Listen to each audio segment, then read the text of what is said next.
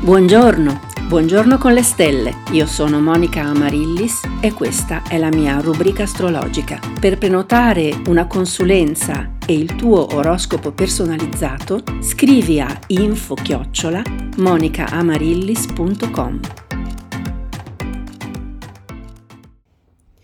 Buon venerdì 29 luglio 2022 e oggi siamo in una giornata con la luna in leone, siamo ancora nelle energie del novilunio perché eh, c'è stato ieri e appunto siamo ancora in questa energia di nuovo inizio dove è il momento di mettere i nostri intenti per questo nuovo mese lunare che si è aperto appunto con il Sole e la Luna congiunti in Leone e quindi i temi di questo mese lunare sono l'individualità, la creatività, il nostro rapporto con eh, il piacere, con eh, il sesso, l'erotismo, con l'espressione in tutte le sue forme.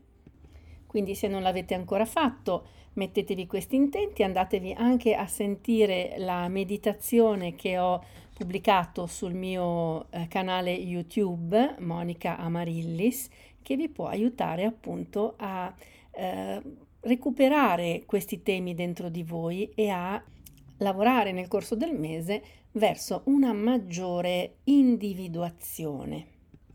Ieri abbiamo visto anche che è iniziato il moto retrogrado di Giove, che quindi tornerà indietro eh, da prima sui eh, primi 8 gradi dell'Ariete poi rientrerà anche negli ultimi due gradi dei pesci nel corso dell'autunno. E con questo stiamo, abbiamo già quattro pianeti lenti o semilenti retrogradi, il che vuol dire che un po' si torna sulle posizioni precedenti, è come se tutta la situazione prendesse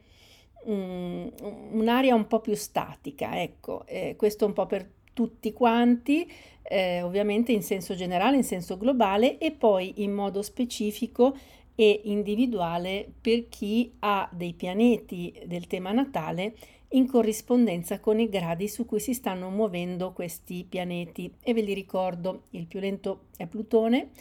che è a 27 gradi del Capricorno in questo momento, poi c'è Nettuno a 25 gradi dei Pesci, Saturno a 23 gradi dell'Aquario e eh, appunto Giove che è a 8 gradi eh, dell'Ariete in questo momento. In realtà c'è un quinto pianeta lento che è in eh, moto retrogrado e si tratta di Eris. È un po' di tempo che non vi parlo di Eris, questo pianeta scoperto nel 2005 che ha contribuito a scalzare Plutone dal titolo di pianeta. Eh, Plutone era il nono pianeta del nostro sistema solare e ehm, Eris, quando è stata scoperta, siccome eh, era un pochino più grande di Plutone, ovviamente molto più lontana di Plutone, Plutone fa il giro dello zodiaco in circa 250 anni ed Eris in circa 500,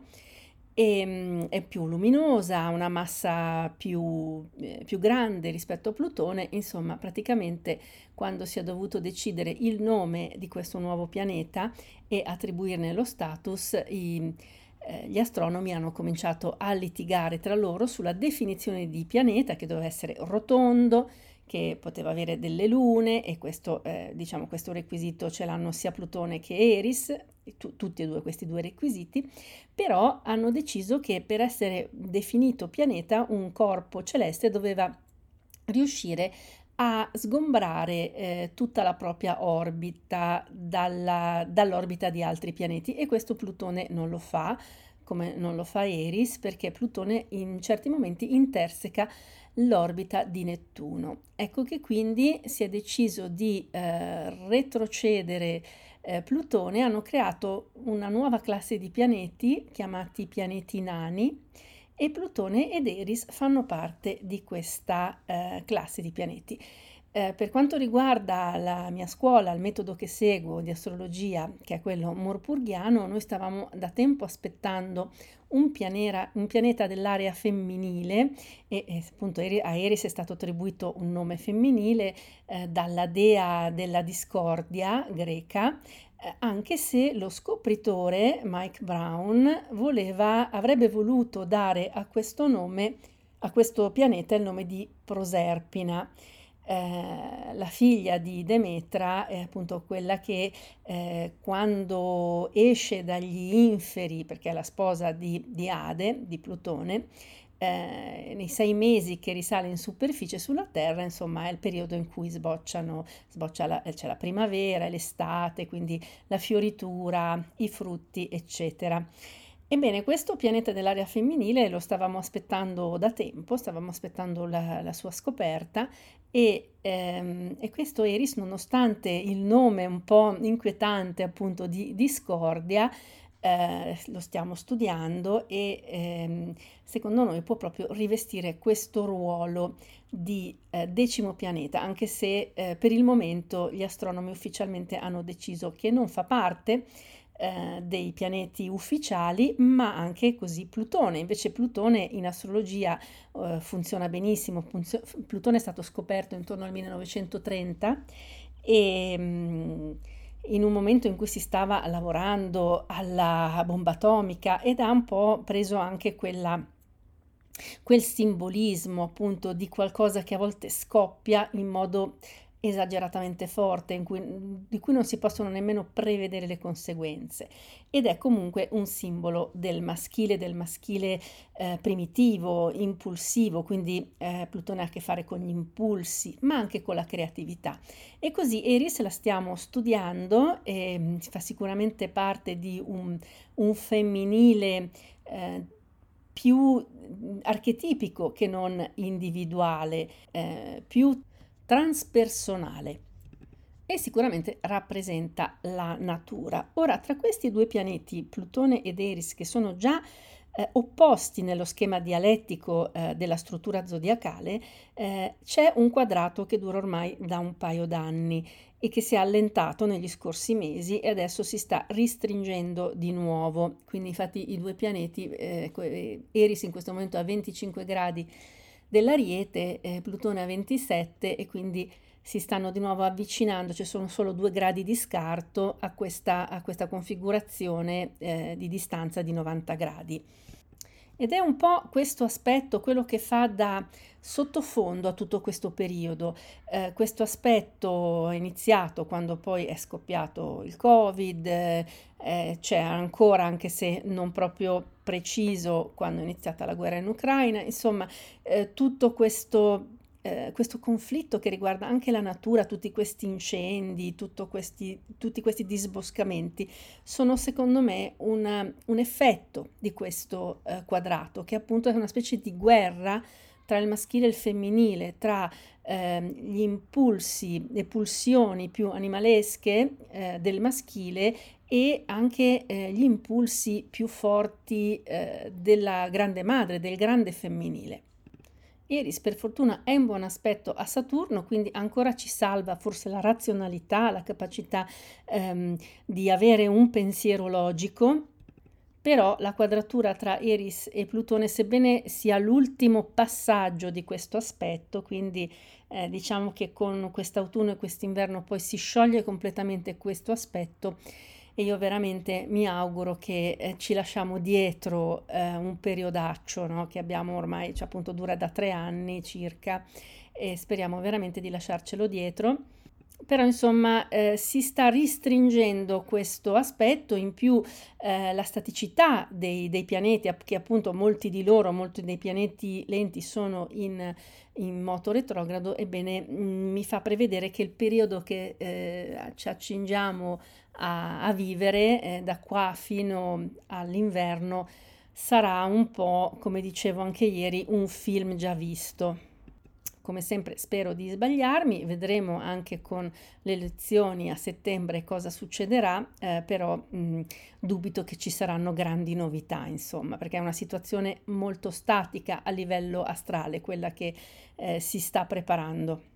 Perlomeno con la luna in leone, in buon aspetto con Eris, eh, è, eh, almeno queste giornate dovrebbero passare abbastanza bene e forse eh, equilibrare un po' la situazione dell'altra configurazione che vi avevo detto non mi piaceva molto, quella di opposizione tra Mercurio e Saturno e contemporanea quadratura di questi due pianeti a Marte e Urano nel Toro.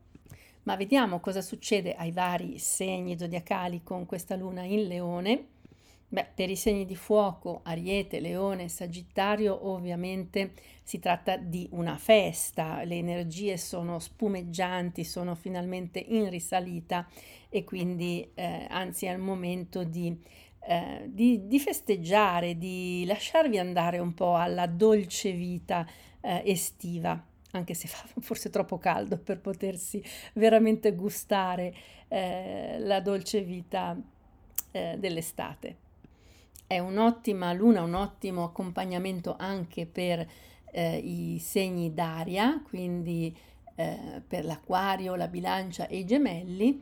o meglio è un'ottima influenza per eh, gemelli e per bilancia, ma non tanto per l'acquario perché la luna in leone è opposta all'acquario, quindi per l'acquario si tratta di giornate in cui magari vengono fuori delle mh, mm, piccole circostanze, delle punzecchiature da parte della vita o dell'ambiente, delle persone intorno, che vi possono far riflettere su alcune tendenze che avete, su alcune vostre abitudini. Insomma, non tutto il male viene per nuocere, a volte eh, il riflesso che ci viene dal segno opposto ci aiuta a capire meglio qualche cosa di noi e dei nostri comportamenti. Per i segni d'acqua invece non è una luna eh, molto simpatica, soprattutto non lo è per lo scorpione, perché si trova in posizione dissonante e quindi anche lo scorpione si trova messo un po' alle strette e quindi costretto a rivedere delle cose, costretto ad affrontare eh, dei problemi. E, insomma, non ci sono scappatoie per lo scorpione in questo periodo, dovrà per forza affrontare le proprie ombre, quindi è un buon periodo per eh, fa, intraprendere un, un cammino, un percorso di consapevolezza che possa aiutare gli scorpioni a capirsi meglio e a tirar fuori tutto ciò che eh, non va bene. Eh, per quanto riguarda i pesci non ha diciamo una, un'influenza particolare e anche per il cancro, anche se spesso i passaggi dei pianeti in leone sono positivi anche per il cancro. Lo stesso si può dire per la Vergine tra i segni di terra, perché Leone e Vergine eh, sono eh, contigui, così come appunto Cancro e Leone, per cui spesso una Vergine ha dei pianeti di nascita nel Leone o appunto un cancro anche a dei pianeti in nascita del leone, per cui il passaggio della luna nel leone può comunque rivitalizzare anche eh, le, appunto, i cancri e le vergini. E per quanto riguarda gli altri segni di terra, il Capricorno ehm, è piuttosto indifferente alla luna in leone, mentre invece il toro eh, non ama molto questa posizione, anche qua eh, si, si, tratta di una posizione in quadratura, tra l'altro il toro è proprio eh, al, in mezzo a questo fuoco incrociato, eh, cioè nel, nel, toro adesso ci sono eh, Marte e Urano che stanno stringendo sempre di più una congiunzione, Marte a 16 gradi, Urano a 18 del toro, quindi è una congiunzione che sta interessando soprattutto chi è nato nella seconda decade e sono un po' stretti ehm, in assedio perché eh, sono Sole, Luna e Mercurio quadrati a questa congiunzione in toro e dall'altra parte anche Saturno quadrato, quindi anche i tori sono un po' sotto pressione, eh, in modo diverso rispetto agli scorpioni. I tori in questo momento sono forse più protagonisti degli scorpioni nella loro vita, nelle cose del lavoro, della famiglia, dei loro affetti, ma saranno anche fin troppo attivi, fin troppo intraprendenti e fin troppo reattivi. Mentre lo scorpione rischia di deprimersi un po' in questo periodo, il toro rischia di arrabbiarsi molto e quindi di reagire anche in modo molto forte. E quindi insomma attenzione eh, soprattutto questi segni che sono in questo momento toccati da energie un po' troppo vivaci.